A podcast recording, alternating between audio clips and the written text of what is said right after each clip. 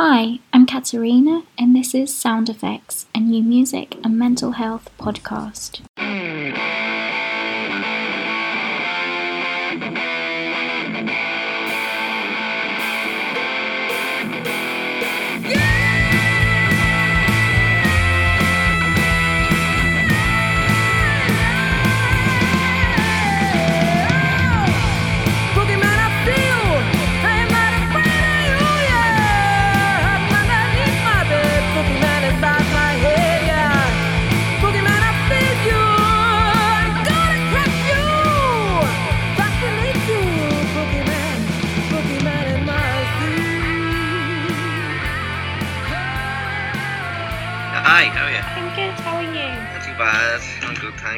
Sorry about that. I was just eating some food there. Oh, no problem. Are are you in Dublin at the minute? I am, yeah. I live in Dublin. yeah, I'm, I live in Dundrum, which isn't too far from Deliri. Yeah. It's the same, same kind of area. But I- I'm from down the country though. Like, Oh. uh, so I've been living in Dublin about I don't know, ten years or something, give or take.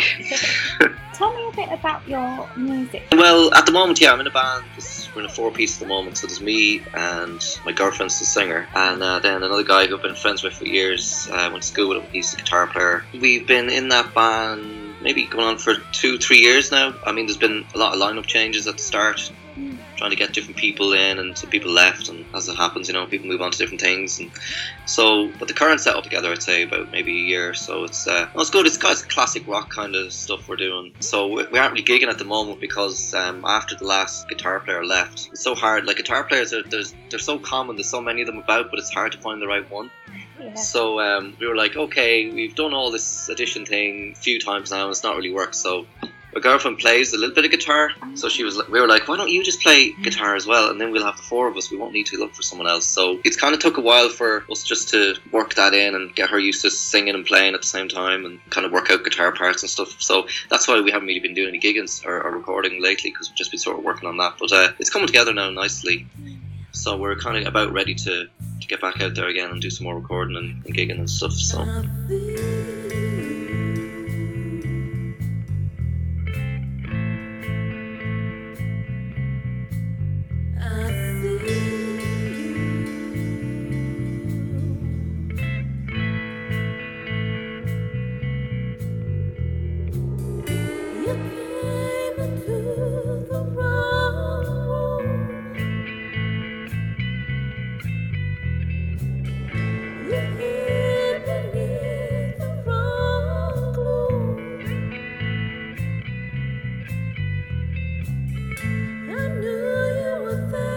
band I play drums, but I play a bit of guitar as well. So I do write my own sort of stuff. But it'd be more kind of singer-songwritery, I suppose you'd call it. So more acoustic based. A lot of that stuff I'd keep to myself, and then some stuff I'd, if I felt the band could uh, do it, I'd suggest it. But um, yeah, some some stuff is just for me.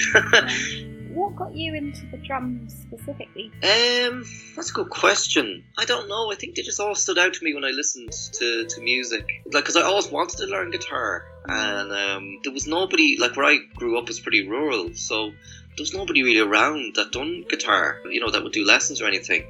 And you know, this is pre YouTube and all that stuff that you have now. You know, with online lessons and stuff. So. I suppose drums just were the easiest thing because you could just listen and bang stuff, you know. So I used to be up in the bedroom banging boxes and driving my mother mad, nicking her spoons and, and damaging them. yeah. Uh, that wasn't good. I took um, she she got this uh, wedding when they got married. My parents someone gave them a gift of a you know big crockery set with all these fancy cutlery and stuff, and I took two spoons and made bits of them. So she was impressed with me. Yeah, I was I'd be pretty young then. I'd be I'd be still in primary school. It's probably about eight or nine. So for some reason, yeah, I don't know. The drums just stood out to me as probably the easiest thing that I could learn by myself. yeah. And um, when I was about twelve, then I got for my first drum kit, uh, which was pretty uh, pretty basic affair, but um, you know. As Music gear was expensive at the time. You know, my parents obviously bought it for me, so uh, I was out in the shed doing that for a couple of years. And then when I when I um, got a bit older, then I went to boarding school in Dublin, and uh, that's when I started playing the guitar. But yeah, drums came first. Yeah, to answer your question, probably the reason I was drawn towards them was because they're the easiest thing that I thought I could learn by myself without you know needing any any help. Of course, when you do it that way, you end up picking up loads of bad habits and stuff. But um, you know, a few years later, I went for some drum lessons, and he was like, "Oh, you're holding the sticks wrong. You're doing everything wrong." I was like, "Oh, damn. Maybe I shouldn't have started this." But yeah, no. So that's how that's how the drums came about.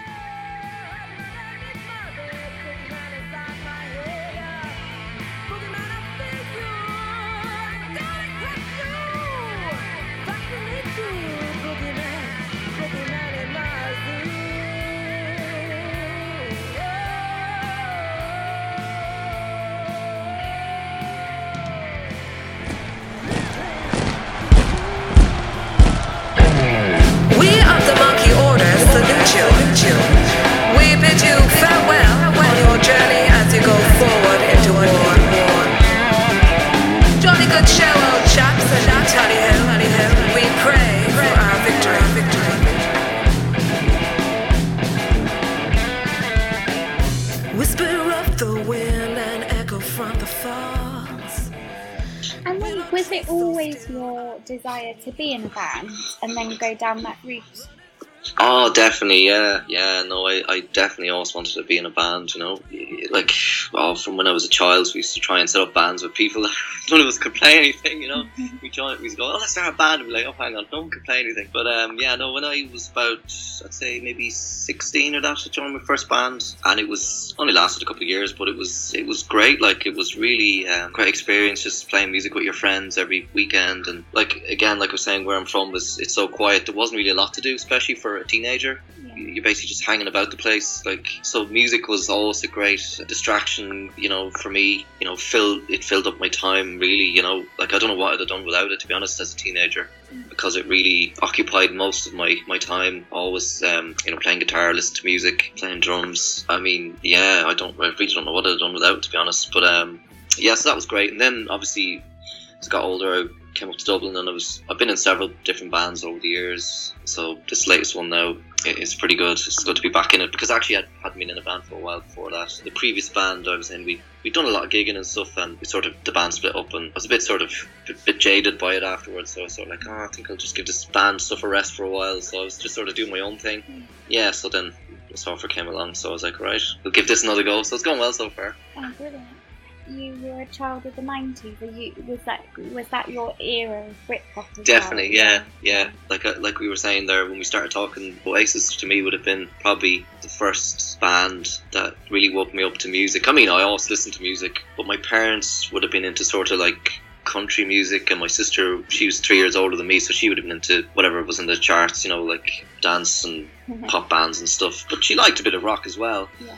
So you know, I obviously wasn't really into much of, of the country stuff. Uh, so music was always there, but I mean, when I heard Oasis first, it was just like, whoa, what what is this?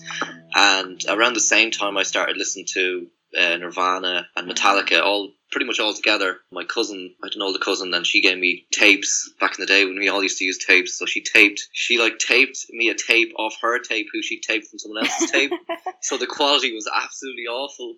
You could barely hear the music, but um, that was my uh, that was my first my own little music collection, which I was which I still have the tapes at home somewhere. I always kept them, but um, yeah. And then my uncle, who lives in London, he, when he heard I was into Oasis, he sent me over the the Definitely Maybe album and What's the Story and a few singles as well. So I was I was well on the road then to to uh, getting into into music. But yeah, Oasis were, were massive. I mean, I mean, like I was pretty young. I mean, I was probably about nine or ten. I, I remember one of my friends saying to me, we were chatting one night uh, a couple of years ago about it, and he was saying, you know, we used to be out playing in the garden, playing with Lego and toys, and you'd be there bringing out your little tape recorder, going, oh, let's check this out. This is this, this band Oasis, you know. So it, it was um, it's, it went that far back that pre-teens, like yeah. Yeah.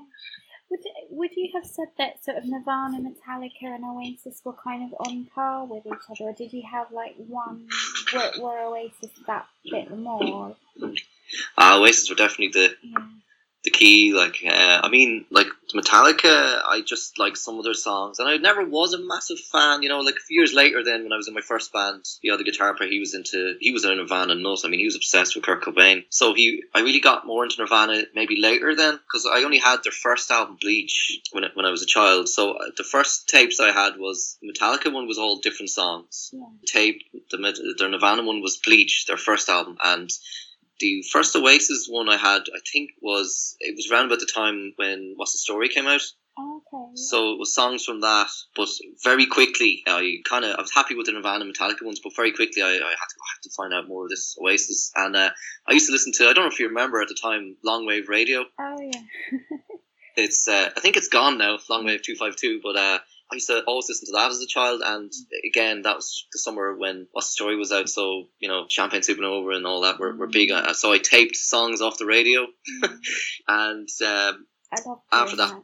sorry. I love doing things like that, taping off the radio in those days. Yeah, the youth of today, they don't know what they're missing. I'm telling you, um, it was great fun just taping songs off the radio and making up your little playlist and Yeah. waiting for the DJ to stop talking so you could, could so you could record it.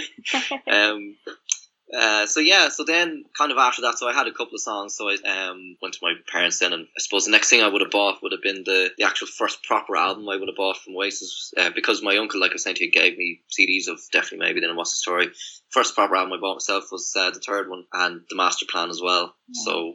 So I bought with with Metallica and Nirvana. It was sort of like, oh yeah, they're cool, but yeah, I kind of got into them a bit more in, in later years. But with Oasis, I literally got all their albums, and I have bought every album of theirs since. Whereas um, like Metallica, for example, I probably only have about three other albums or something. Yeah. Well, one thing that comes up a lot whenever I speak to people who talk about that period of time, I think it's always Yeah. really interesting the way you had Nirvana. Like everyone always sort of name checks Nirvana, and then Mm. and then name checks Oasis as this kind of contrast. And I wonder it might be the same with Metallica as well, because with both Nirvana and Metallica are they're quite not dark, but they they're sort of pondering on the on the negative of life, I guess. And- Yeah. Then, Whereas Oasis, I suppose, are more of like a the positive, and yeah, Yeah. that is interesting. Yeah, because I mean, there's several other bands I would have gotten into around the same period, but I suppose maybe that Oasis are, are English, and I could connect more with that than to maybe an American band. I don't, I don't know. Obviously, they're Irish descent as well. I mean, so you'd kind of understand, you'd relate more to what they were, the stuff they kind of write about, I suppose. yeah. But yeah, it is an interesting one. Yeah. Because you're right, like everybody does. Nirvana always gets mentioned Yeah. to anybody you'll talk to. You know, they were they were just one of a kind, I suppose. Um, what they done for for guitar music, especially. Yeah. When you started playing the drums, Mm. was that inspired by any of those bands particularly?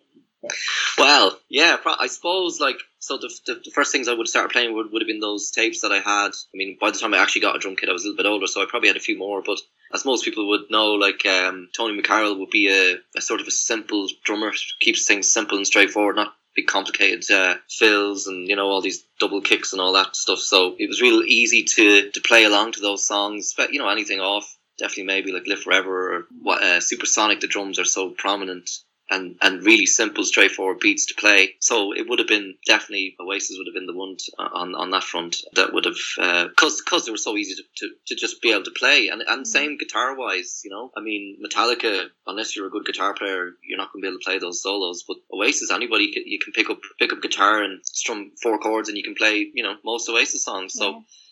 they would have been a big thing that I would have listened to and, and played along to. Yeah. Hmm. And I guess starting with Dave Grohl would have been quite tricky as well. Indeed, yeah, he's he's pretty he's pretty handy on the drums, all right. so I mean, I'd try obviously, but um, at first I probably wasn't doing doing doing it justice. But Oasis was pretty pretty simple and straightforward to play to, and still to this day, I'd, I'd be a sort of a simpler style drummer myself. I wouldn't be flying around the kit, you know. I mean, I went through a little phase when I was a teenager. I tried. I, I never could really get into metal. I tried it, and you know, Metallica was probably the heaviest band, or maybe um, System of the Down or something Hmm. but I could never the proper metal. I could never really just the, just the sense of melody wasn't there for me in it. So I did go through a phase of buying loads of cymbals and extra toms and double kick pedals, and because I play the drum kit left-handed as well Oh, wow. which is another another story. Um, so obviously, if you're using like a double kick pedal, you can't use a normal one because it's set up for a right-handed person. So I had to get this special one uh, shipped in from Germany, which was like cost me like nearly 500 euro. And uh, I was giving this metal thing a go, but it never really took off for me. So I ended up stripping back down to a small kit and just keeping it simple, you know. It's it's funny when you talk about metal music because I remember a very similar process I, I was very much into Britpop and well, Oasis obviously, Britpop, indie, Mm. um, and rock. I loved Nirvana as well. I loved Primal Scream as well. But I had a lot of friends who were really into their metal. It started with Nine Inch Nails, and they were also into things like Sepultura and like Pantera and stuff. And I, I remember kind of going to these gigs with them. Yeah, yeah, I saw Nine Inch Nails with them, and I saw Marilyn Manson with them, and, and Okay. they, yeah, I, it's funny how because again that's another thing that a lot of people do talk about that alongside this Britpop there is this kind of that there was like a massive metal scene, um, and I think I feel similarly to you that I um I dabbled with trying to like metal. Yeah. I got used to it because I was hearing it all the time with friends, but it never really took me personally. Yeah, it, that's the exact same. I mean, even now, like in, in Dublin, there's a there's a pretty strong metal scene, but it's it's kind of like hidden. Unless you're into it, you don't really know it's there. Do you know what I mean? It's it's it's a weird sort of a thing. So it's still even to this like now it's still really popular, but it's just if you're not in the scene, I don't think you don't really know about it. But uh, yeah, like I said, I I I, uh, I did try, but no, it just mm. wasn't for me. It's kind of as I've gotten older, I've, I've kind of gotten more gone more the other way, so I get more into more acousticy kind of music. So I don't think mm. metal was, was just never meant meant for me. So basically, I, I spent a lot of money trying to have a big massive drum kit, only to realize, oh well, it's not really my scene. So it's all sitting at home in the shed now, probably somewhere. I mean, it seems that you overcame a lot of obstacles in that respect. So, first of all, you were left-handed, and then Mm. you told me that you're also blind. Is that, Yeah. is that something? Have have you always been blind from birth, even when you started the drums? So I had light perception until relatively recently, until say a couple of years ago. So I could see certain things, but I wouldn't have enough sight, you know, to read or to, uh, you know, to watch TV or anything like that. So it would have been a very basic amount, but it was, you know, better than nothing, obviously. But uh, so like even for example, playing the drums. A lot of people, what they would have done when they're starting out, if they're not getting lessons, they would have just watched, I don't know, videos, whatever, of their favorite band and look at the drummer. So I obviously didn't have that, and I had no one teaching me. So I actually played the drums open-handed. So a lot of drummers, if you look at them, they cross their hands over. Yeah. So I just, because I didn't know that, so I was just listening and picking out the drums and copying it. But I was playing my own sort of way because I didn't realize that there was a certain way you were meant to hold a stick and a certain way that you used your hands. So I play open style and still do this day. And again, because I was left-handed too, I tried playing right-handed at first, but I just couldn't. I could get so far, but I couldn't get past certain level with it. So I just went back to being a lefty, which you know has its own drawbacks because any gig you go to, the kit will be set up for a right-handed person. So I also have to deal with that, which is which can be a pain. But um, you know, it, it was either stay at this really basic level or, or just go with what felt more comfortable. And so I, I went with that. But yeah, that that would have been a, as an effect of being blind, I suppose. I didn't realize that you know drummers would cross their hands over Mm. so still to this day, I would play mainly uh, open-handed now as as a direct result of that. And then obviously a couple of years later, when I picked the guitar up, I made myself learn it right-handed. So I play guitar normal right-handed, and I play drums left-handed, just to keep things weird. So that was easier for me to do right-handed. But so I suppose yeah, that was one thing. But I suppose just music in general, obviously because you listen to it, it was just something that I was always into. And kind of then when I came into my teen age years, my early teens, like a lot of my friends would have been at the stage when they were going to the youth discos, as they'd as they'd call it. My sight wasn't enough that I could go to those. Like it just wouldn't have been practical, really, to be honest, with loud music and stuff. You know, so I kind of I never really went to them. So when they went out, I just sit up in my room and listen to music, play guitar. It was it was a huge huge uh, thing for me in that regard. Yeah. So I suppose yeah. Um, not having the sight is is um it's definitely uh, in, in in terms of music it's it's it's been a massive factor into it yeah Yeah. Could you explain more about that? Because I, I imagine that when you're listening to music and you're missing the sense, I mean, because we we have all these senses: sight, hearing, smell, taste, touch, everything. When when people are have have full access to them, they're taken for granted in many respects. Um, and it's only when you sort of describe something like that that you really appreciate the difference that a sense makes. But I imagine when it came to music, that somehow the impact of you as someone who was blind would have led to you hearing music in a very different way to maybe other people. Um, probably so. Yeah, I mean, because I suppose you just lock into the music and you listen to it. Not better, but maybe just more, because you're not distracted by you know looking at the, what's on the video or something. Do you know what I mean? It's you're just listening in. And when I picked up guitar a couple of years later, I mean, I was learning everything by ear. You know, like there was no. Uh, like I say, at that time there was no. You couldn't just go on YouTube and look up. Oh, I want to play this song. Right, type in guitar lesson of whatever song, mm. and there'd be someone there, you know, going through this is the chords, this is how you play them. You know, there was none of that. So I had to sit with the CD player and, you know, listen to a section, try mm. and figure out what it was, rewind over and over, you know, section by section until I'd till I got it because I couldn't look at a video to see. All right, well, his hand is on this part of the guitar neck there. Mm. Um, that's that's obviously where, where the song starts, you know. So I didn't have that, so I had to really get good at listening and hearing, and as a result of that, my ear now is pretty good. So when somebody, if I'm in a room, say playing along with someone, generally they won't need to tell me what the chords are. I can. I'll hear the chord, I'll hear what they're playing. And go right, it's that's the chord, you know. So I have a, a pretty good ear as a result of that. Learning by ear I mean, which I suppose a lot of younger musicians now may not have, because I'm sure in the, if if YouTube and stuff was available to me in, in when I was learning, I would have went straight there, obviously. And while that's all great, it means that you're not really pushing yourself to develop your own ear, which I suppose for, for drums is, is it's different because you're just playing the beat. But if you're playing guitar, it's obviously uh, it's it's rhythm and it's melody. So particularly for playing like melodies um, and chord progressions, if you can get to a point where you not you don't have to look at a music chart or you don't have to look at a video, you can just listen to something and go, all right, that's what they're playing. I mean, you're you're never going to get it exactly 100% right, but um, you can get pretty pretty close. I mean, depending on what it is. If it's something really fast, obviously you might you know you might be able to get it exactly right, but it's an important. I think it's an important skill to have. That I think maybe some some younger musicians may not have to the same degree because all those resources are there for people now. Like go onto YouTube, there's sites for teaching you drums and guitar and whatever instrument you want. There's sheet music, it's tabs, so it's all. You're kind of opening an insight into something that's missing because when you when you describe it that way, it makes me realise that actually so much is set up for visually able people. It Mm. seems that everything is catered under the assumption that people are going to visually see these things. So I think you Yeah.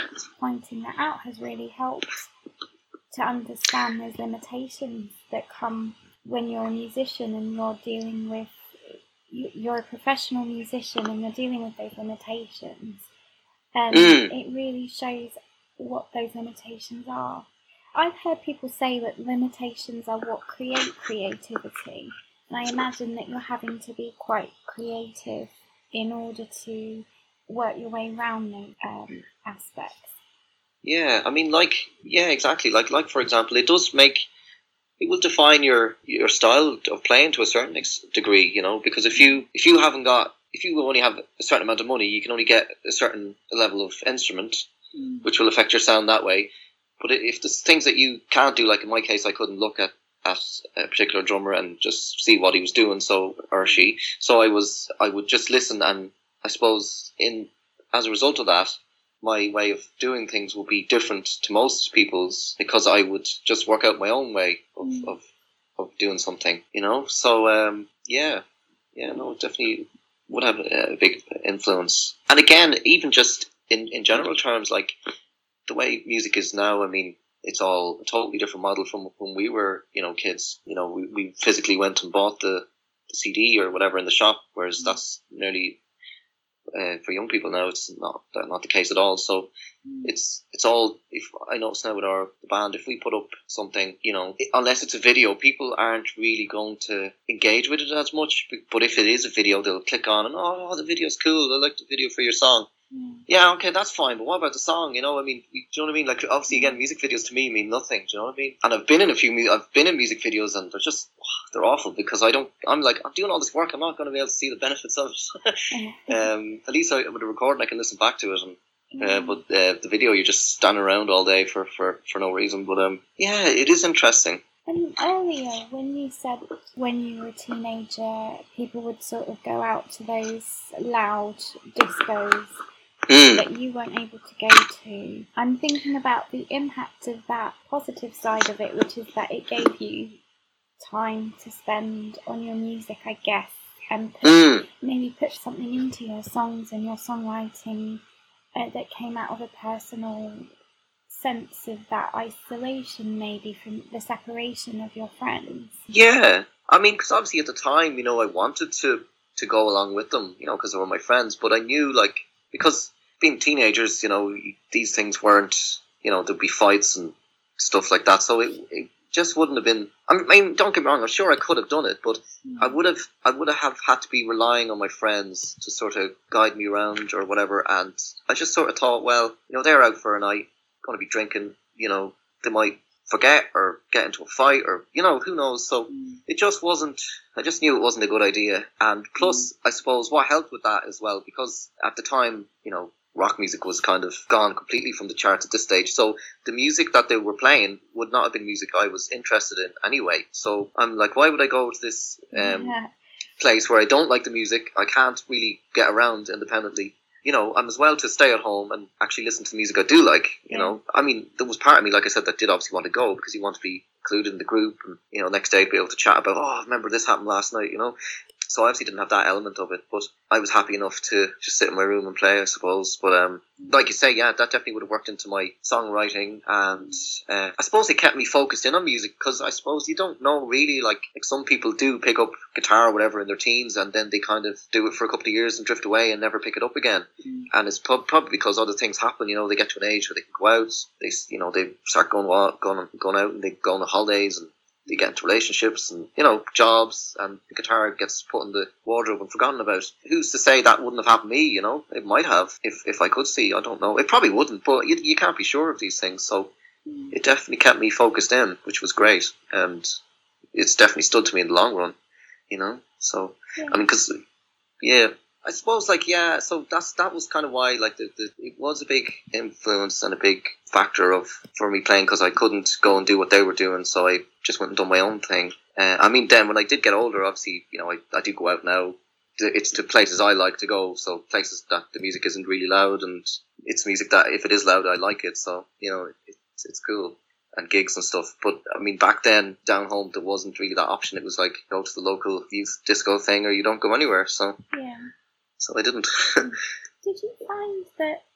I mean, because I'm, I suppose when I do this podcast, I kind of I try to sort of delve deeply into some of the emotions. So because it's quite focused on music and mental health in a way. Mm. And I suppose I'm interested in how being blind if affected you emotionally at that age, um, because I can I can hear that there are some in terms of practical things like you not going to some of the same events. Um, Mm. Did it impact how you felt? Did, or because or likewise, it could have been actually something that you felt was quite special and unique about you. So you, you can go either way. Um, that's a good question. In certain things, I suppose it was it would have I would have seen it as a drawback. Like for example, that thing that we've been talking about. But I mean, overall, I was pretty. You know, I was pretty happy and. I was basically that was probably the one thing that I couldn't really do that everyone else did. So hmm. on on every other level, I was able to hang out with my friends and we'd go off and climb trees and Yeah. run across fields and you know we do everything else but just there are some things that you just can't do i suppose that or would be certain things that would be wise not to do. But i mean generally generally it's probably not affected me that much but someone else might say might say different because i've grown up with it you know it's always been there i suppose. I mean like from the from when i was a child like i knew i was never going to be able to drive and you know as i became a teenager and friends started driving and then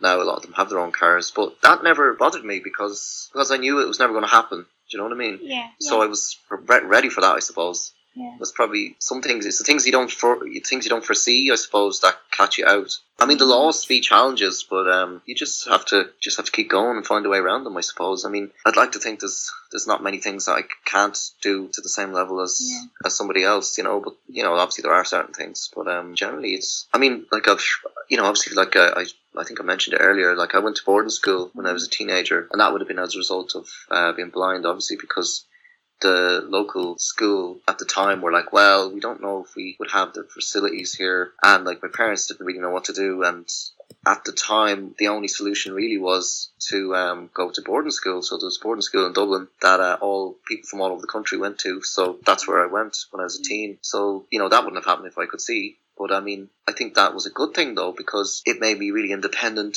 very young. It made me meet a lot of different people from from all over the country and kind of shaped, I suppose, my the things I'm into, like uh, my sense of humor even would have been influenced Yeah. because like the like in Dublin, Ireland's not that big of a country, but there's there is differences in, in, in like people's sense of humor and stuff. I find so like it's a lot sharper or a bit more sarcastic up here. Yeah. So stuff like that. I mean, no, that definitely I've experienced I wouldn't have had if if I if I could see. I'd have just went to the local school home with everybody else, you know. Yeah. And, and maybe who knows I'd still be living there. I mean, I'm living up here now probably as a result of that because I was in Dublin for um, you know six years of school. Then I went home for a couple of years and came back to college, and I've been- here since. So uh, again, up here, even on practical terms, there's good public transport, so I can go from A to B on my own steam. You know, I don't need to rely on a friend, or I can go out and get the bus, or I can get the train. So uh, on on things like that, not being able to see, I suppose you do. Um, it does make you make certain decisions that you might not have otherwise made. I mean, if I was living at home, I mean, I wouldn't really be able to. There is no really.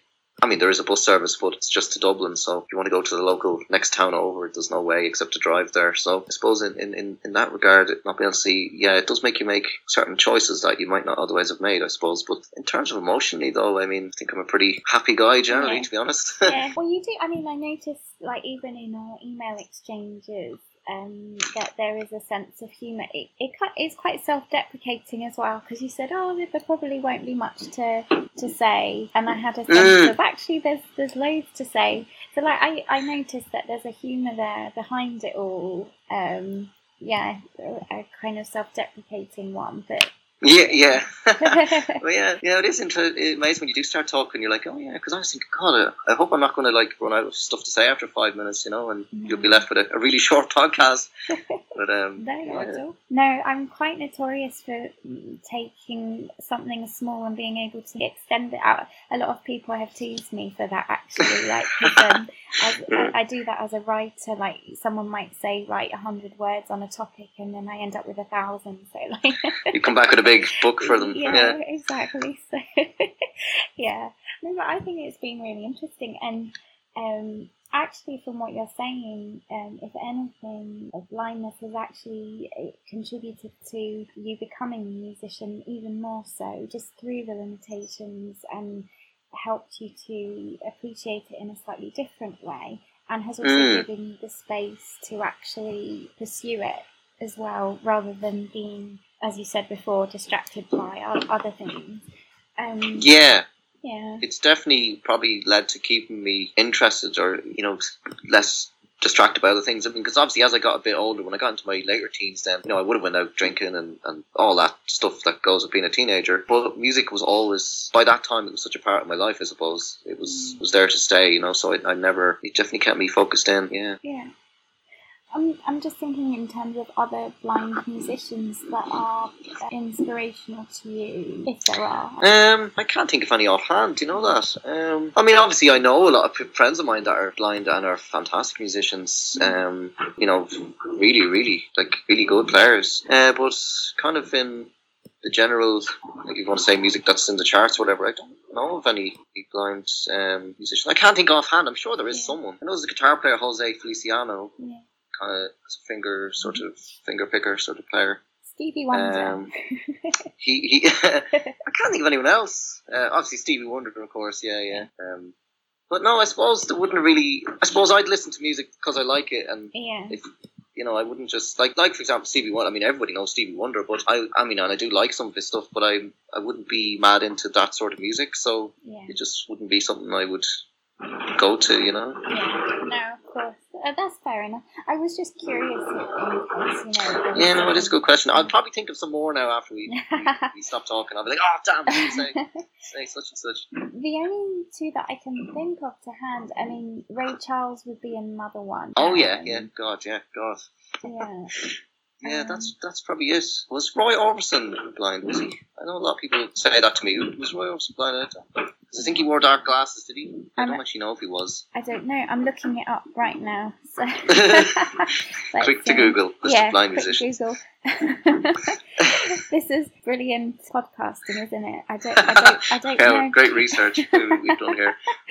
Um, Um, oh, it says here that the ever present sunglasses led some people to assume that he was blind. So hmm. by that, I assume he wasn't. yes, yes. Yeah. oh, well. yeah. Great research skills. Wow, I learned something. So Yeah. yeah, It is an interesting question though, like that there isn't more uh, known blind musicians because a lot of blind people are mu- musical. Like a good, not everybody obviously, but a lot of blind people I know do play an instrument. yeah. Uh, because music would be a big part of, of most blind people's lives, you know. So it, it is interesting that there isn't more. I suppose, and the, the practicalities of it, I suppose, maybe going to these different gigs, and yeah. if you're blind, you you know, you're not going to be able to haul a drum kit up a flight of stairs without someone at least showing you the way first. So maybe I'm, maybe it's because of that. I don't know. It's a good. It's an interesting one though. Well, I'm thinking in terms of, you know, because I get the sense that you feel music differently as well. Because especially if you're playing drums like you do, you're hmm. feeling, I guess you're feeling the beat, or the music's, cut, especially in a live situation, you're acutely aware of the sort of rhythms and the beats and the feeling of the vibrations and the bass and things. I imagine those become much more acute when you're blind. Yeah, I suppose they do. I mean, I suppose for any musician, when you've been doing it a long time, yeah, you just get more tuned in, I suppose. But I mean, even for for like say on a on a live on a live setting, like it's obviously most people would there be a lot of visual communication going on, cues, and all right, nod the head. I'm going into this section now, and everyone will follow. But obviously, I don't have that, so I need to be really focused in on it. I need to be not thinking about something else. I need to stay tuned in. Yeah. And you know, if, if someone starts to jam with something, and kind of have to go with the flow and kind of work out work out in my head what I think they're going to do, where I think they're going to go with it. You know, so I suppose that just comes from from rehearsing and practicing and knowing the people you're, you're playing music with. But yeah, I suppose not being able to see you don't you don't you, you don't have the visual cues to go on, so you have to really be locked in. Yeah. And I suppose given that I'm the drummer, most people would in the band would follow me anyway, so maybe I, I can get away with it a bit more that way. um, And you said, um, so your your girlfriend, you said, is the singer in your band and plays the guitar Yeah. slightly. So, how did you two meet? What were the circumstances there? Well, uh, that's an interesting one. We actually met as a result of, of the band, so I, I didn't know beforehand. So basically, another guy I know who, who used to be in the band with us, he's not anymore. I'd met him and we were playing music, and he was like, "Oh, my band's looking for a drummer. Would you be interested in coming and trying out?" And I was like, "All right. Well, what, what kind of kind of music is it?" He was like, "Ah, you know, it's sort of classic rock." I was like, "All right. Well, send me on some demos. And I'll have a listen. You know, I, I don't want to just turn up not knowing anything." And uh, he was like, uh, well, we don't really have anything. And I was like, oh, okay, all right. And, and uh, I didn't hear that more. And then about a week later, he was like, oh, yeah, we're practicing whatever tomorrow night or something. Do you want to come down? And I was like, okay. So I was a bit apprehensive about it, but uh, I went up anyway. And that's how I met her. So she was in the band at that stage. Oh, okay. And um, we got together then after, like a, few months later after that. But, so that's how that happened. Hmm. Yeah. And how is it being in a band with a significant other? Because there's there's loads of bands where that happens, and I'm always curious about that. Is it easy to separate the professional side of being in a band with the emotional things that might be going on? Yeah, yeah, it is something you have to be conscious of, I suppose, because you do need to keep, you do need to keep, like, you do need to keep things separate to a certain level. Like, if you are having problems with, say, a certain song, or you're having a disagreement as to what someone should do or something, you mm. kind of, it can be easy to take that home with you and carry on the discussion. Whereas the rest of the, band members, they go home to their own thing, and that's it. It's done. They don't have to worry about it for the next day. Whereas we'd still be sitting at home going, "No, we should do this." yeah.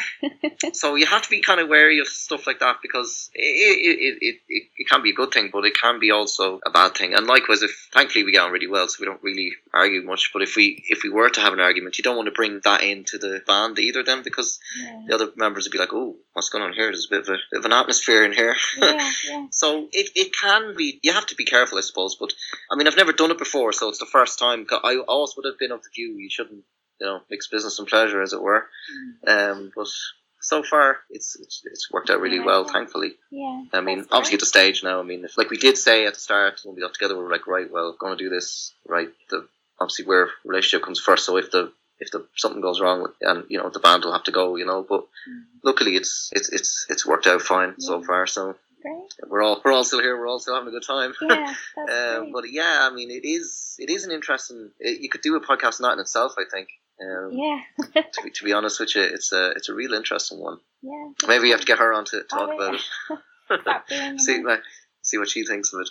Yeah, I may explore that being in a relationship in the band because I imagine it's pretty intense. Again, it, I mean, there's loads of bands where that's happened. I mean, we're so used to hearing sort of like sibling rivalry situations Yeah. in bands, or like you know the sort of Lennon McCartney stories, or like Yeah. the Everly brothers as well, weren't they always fighting? Um, Yeah, the Kinks, the two brothers, the Kinks, they've they've fallen out, haven't they? yeah, And obviously Liam and Noel. yeah. Um, yeah, so but not like- so much on the relationship. see that is the danger with when you're when you have a family member or someone in a relationship with you can be you can say things to them that you wouldn't say to someone that isn't that way connected to you. Do you know what I mean? Yeah. Which can be a good thing, but it also can be a bad thing because it means you might say something that you shouldn't really say, and you wouldn't say to, to someone who's just a member player. Yeah. You know, it, it is. It's an. It's a really interesting area. It, it really is. Uh, I mean, like like I say, I was saying there, like I would have also previous to this have been of the view that it generally doesn't work because I've been I've been in bands where other people have been in couples, you know, other members, and it, I've never seen it work. Uh, you know, someone they have a, they fall out and it's awkward, and you know, or, or one of them, you know, they break up and one of them has to leave, and it's just it can get very messy. Yeah. So we it was something we were very conscious of to be to be honest, and we did sort of think about. We are like, right, we're going to do this. We need to make sure it, it, it works out best as possible. But I suppose when the longer you're in a band with anybody, you do get closer. I suppose like one of the guys, the other guitar player, like I've known him since I was twelve or something. So we've we've been playing music together for, for years. So uh, you know, it's we're pretty close. Um, and our bass player, he's been with us now for a good few years as well. So you do get closer as you go along, I suppose. But yeah, it is a different dynamic there when you're in a couple, or, or I imagine too if you have a sibling. So yeah, it is a really interesting area. Would you say that you share the same vision as well for the future of your band? Me and her, Yeah. Yeah, I suppose we would. Yeah, because we're at an age now where we know we're not going to be big rock stars. You know what I mean? Like, so we're certainly not naive in that. We're just doing it to for the love of, of being in a band and going in and working on it. Just seeing a, a, a, a song start from a little idea that someone has, like could be a little chord progression or something simple, and just watching it grow into into a finished song and recording it. It's a really it's a great process to be involved in. You know.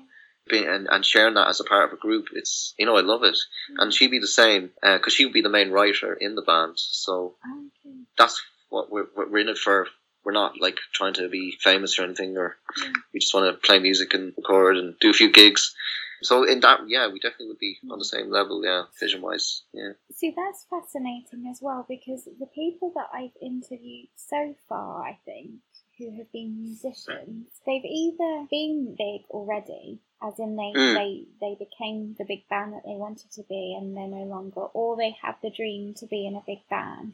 What's really Mm. interesting about what you're saying is that there's these two sides, because of course there, there'll be loads and loads of bands in your situation that, that either don't want the fame, but they love what they do, or they wanted the fame and they didn't make it, but they they accept that and then they continue on. And it sounds like you're sort of in that place where you're not necessarily doing this for fame as such. It's more for the, for the love. It's not so much about getting a record deal and Mm. um, Yeah, I mean, like, like, don't get me wrong, we'd obviously love to yeah. to get to a stage where we could give up the day jobs, but uh, like, I suppose in today's market, it's it's a total different. Doesn't really happen like that anymore. I mean, like the days of established bands now, even the only way they make money is by touring. Like the days of them selling thousands and thousands of records are gone. Mm.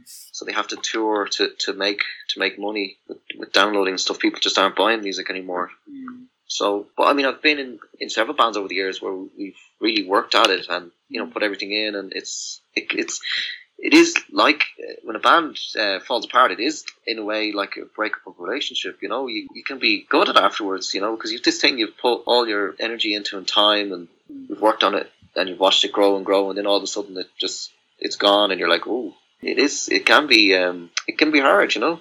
And you know, we we've, we've put put that in, and it, it didn't work out for various different reasons. And I suppose now that I'm a bit older now, it's just like, well, you know, it's I know I'm probably not going to ever, you know, because when you're a teenager, you think, oh, I'm going to be a massive rock star, you know, Yeah. and I have five mansions and and, and, and live the life. But uh, I suppose when you get a bit older, you just realize it's not that easy. You know, it's um takes a lot of work and a lot of luck as well to, to get there. I suppose at the stage we're at now, we're all you know in our thirties. It's like we know you know we're probably never going to get anywhere big, but you know we will definitely like to do lots of gigs and, and stuff like that and put out music and, and hopefully people will, will buy it. You know, we do kind of accept that we're not going to be massive, but um, and I suppose that does affect certain decisions you'll make then, you know, but uh, as a result of that. But like you say, we're in it for just the love of, of playing and being being in a band. I mean, obviously a bit of people turn up for your gigs is, is nice and, and you know, obviously we'll we won't turn that down, but um, you know, there, there is so many bands out there. It's it's uh, everybody's trying to do the same thing, so it's it's hard it's hard for people to get get a break, you know. But such is life. What, what makes the difference for you, do you think, between having a day job? Because you talked about the day job, and I'm thinking, Mm. what is it for you as a musician that gives you that joy about wanting to have been in a band in the, fir- in the first place, and the thing that keeps you wanting to be in a band? the main thing is, I suppose, first and foremost, is you got to be having fun and you got to get on with the people that you're with and you got to like each other's company because otherwise it's just a chore then. Like certain bands have been in before, there might be personalities clash, which, you know, which happens, but it it's all down to how you manage it and, and deal with it. And um, when that happens, it's not very pleasant. You know, even if you're the one that isn't involved, if you're kind of there on the sidelines watching it, it's like everyone's going to have disagreements. That's just a fact of, of life. But I suppose it's um, if you have a good relationship with those other people, you can get around those things. But uh, I mean, I suppose like the main thing is just for the, the love of playing, um, having fun, working on, like I say, watching the seed of a, a song grow from a, an idea to a, a sort of a, a bigger idea, and then finally it's finished, and you know you get to record it and go out and play it for people, or You know it's uh, that is the main reason behind it, I suppose. Why why you'd be in a band because it is nice when you when you're with the right people to share that together. Because I mean, doing music on your own is is one thing because obviously you have you can do whatever you like. You don't have to you don't have to listen to anyone else. You can whatever you want to do with your song, you can do, and that's the advantage, I suppose. But the disadvantage of that is you're not really sharing that experience with other people, I suppose. So for us, I suppose half the fun of it is that we get to meet up every whatever a couple times a week and hang out for a few hours and have the crack, you know. So like we're actually going rehearsing later on today. So it's um the main thing of it is like the two. I suppose the two main things is that we're friends and it's a it's a great pastime and the other thing is I suppose the creative side of it watching these ideas go from scraps of ideas to to a finished song. So those probably the two uh, main factors that why we do it I suppose yeah. And like you say it is nice when you're um in, in my day job is an office job so it's totally very on rock and roll. Mhm. uh, it's nice to know right well we've got a gig this weekend to look forward to or we're going recording on Saturday or you know whatever you know Yeah, and you mentioned radio as well. So something Mm. there's something about radio that draws you in. Yeah, I mean radio. Yeah, I mean that goes back to when I was a toddler. I suppose I'm, I always have memories of uh, my mum just being in the kitchen with the radio on, and I always took an interest in radio. Mm. And I uh, studied in college after school, and I worked in radio for about three or three years, and then I kept doing it on a sort of more casual basis after that, just here and there, bits and pieces. Um, so yeah, that that was another massive thing of mine, and of course, music and radio are, are very interlinked. Mm. So it would have been a big passion of mine, along with with music, uh, probably as big or a close second anyway. Yeah, yeah. And so, if either one of them were taken away from you, I imagine. Well, you, you described it being a bit like a heartbreak before. Mm, yeah, I mean, music is probably my first love, but uh, certainly um, still listen to a lot of radio, and uh, like I was saying to you earlier, thinking about maybe starting a podcast. So Yeah. it'd be a way to dip my toe back into the water somewhat. Yeah. I mean, I actually did look for um, radio jobs. That was my oh, My my original what I wanted to do with myself, and uh, it's just such a hard industry to get into over here because it's small and it's it's more who you know. I just after a while of looking, I just said, "Look, I, I need to get a, another job." um, so uh, I was a bit upset, but what could you do? Yeah, got an got an office job instead. but uh, I know I still love radio yeah. and Brilliant. podcasts, of course. Yeah. Mm. Well, for I mean, for anyone listening, how can people get hold of you? And So we're basically on Facebook. If you put in Primitive Machine, so our page is there, and we have a couple of links to videos and stuff. We have recorded about maybe five or six songs at this stage. Uh, we'd like to do more, but you know, like you know, I was saying, like with people leaving and stuff. Um, so what we're doing is we're putting out a, a three track EP of kind of older stuff that we've done, which we had different members in the band at the time. So that's gone out, and then we have the newer stuff which we're currently working on. If if people want to listen to something right now, they can check us out on um, go to Facebook and there's links to the YouTube there. So we're on YouTube as well, and um, there's two videos up there, and I think we're on SoundCloud as well. Uh, so yeah, that's the ways to check us out. brilliant. Yeah, I'll definitely. I'm going to put all those links up. And are you are you playing live soon as well? Hopefully now in the summer we're going to be doing a few more things. But um, like I say, the last few months we've been really focusing in on my girlfriend. She's been become the second guitar player, so Mm. we've really uh, been just gone back over everything, and that's kind of been the main uh, thing. We, we're we're near, we're about ready now to, to hit the road again. So you know, you'd have there'd be a couple of more different sounds if you wanted to like the songs if you wanted to compare them to bands like some of them would sound oh you, you'd hear it and you go oh that kind of sounds a bit like you know such and such. So the songs are different but it's all um, pretty straight ahead guitar music. And I mean like Tracy is the main writer so a lot of what she comes up with is dictates the kind of direction we take and approach to the to the songs. So I mean we everyone contributes to the writing but she'd be the main lyric writer so and her lyrics are her lyrics are actually really not really interesting lyrics so I suppose we just let them stand out and just keep the music kind of simple I suppose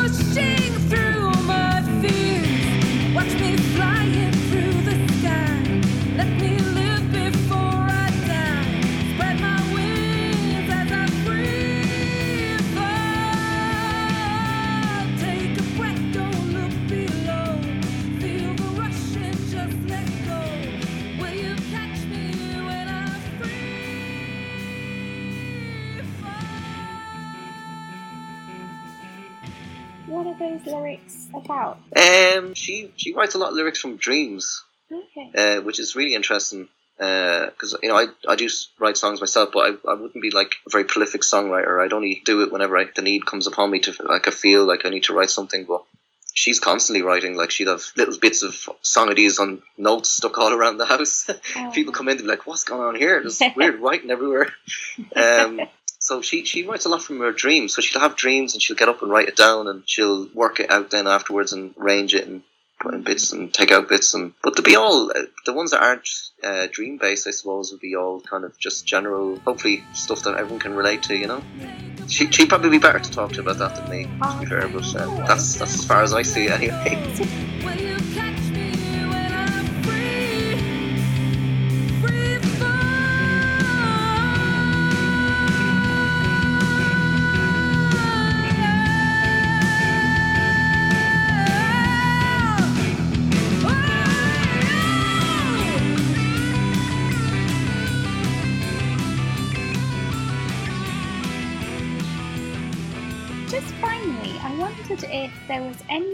song, one single song that you might be able to think back to as something that's got you through a particularly hard time or a difficult time, or even an amazing time. It doesn't really matter whether it was a difficult time as such. Do you have one? oh god I'm really bad at these sorts Mhm. of questions hmm what's coming to mind I suppose with with me like what favorite songs or whatever they change you know I don't really have Mm. a particular one. You know, it's hmm, that is a tricky one. Um, because I, I would like to give you something, but like I say, uh, my songs do change from Yeah, today. I'd like this song tomorrow. I'll really love something else. yeah. I mean, you could take Anton from Definitely Maybe, I suppose. Yeah. we'll just Um, we'll just play or- the whole of definitely maybe. yeah, just stick on Definitely Maybe there at the end. yeah, yeah, brilliant. I personally, I wouldn't mind doing that. I think Yeah. I think the listeners might have something to say, but I would be happy to. Yeah, well, that's it for now. Actually, great. yeah, thank you so much. Um, is No? I enjoyed that. That was that was. Thanks for having me on. Yeah, no, I'm really happy to. Yeah, thanks for thanks for asking me.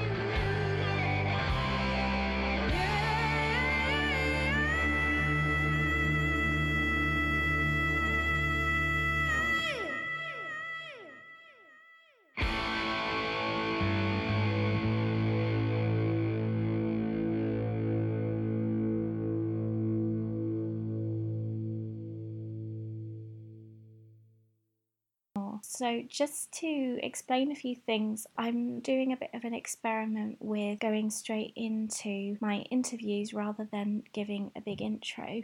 If you prefer the intro, let me know. I'm just going to update you quickly um, to give a shout out to Brandon Arend, who was on a previous episode with me, as you remember, talking about his recovery from cancer and how music got him through and the mental health impact that he was left with. He was creating a um, charity album, and there was a, a page set up for you to donate to that cause.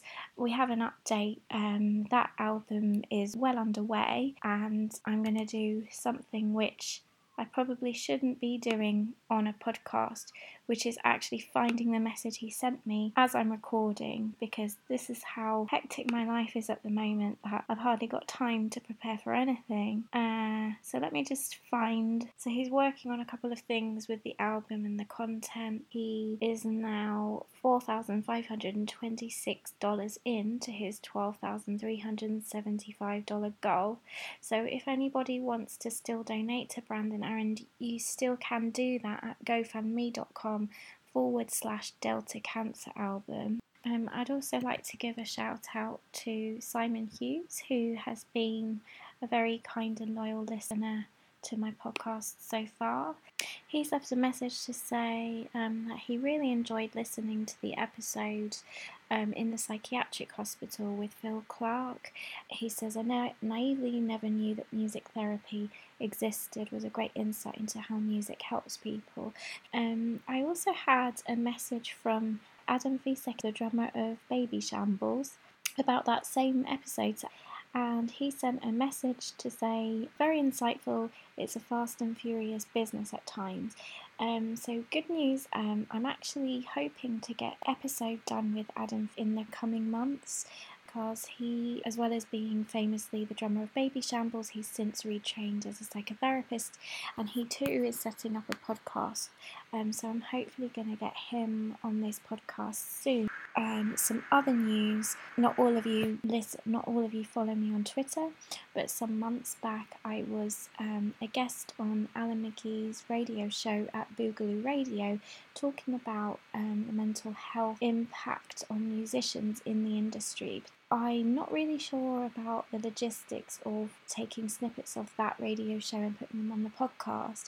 If I'm able to, I will provide a link to that um, episode underneath this episode so that you can click into it and hear that um, interview with me and Alan McGee talking about that. And, and that's all for me today. Until next time, time's up.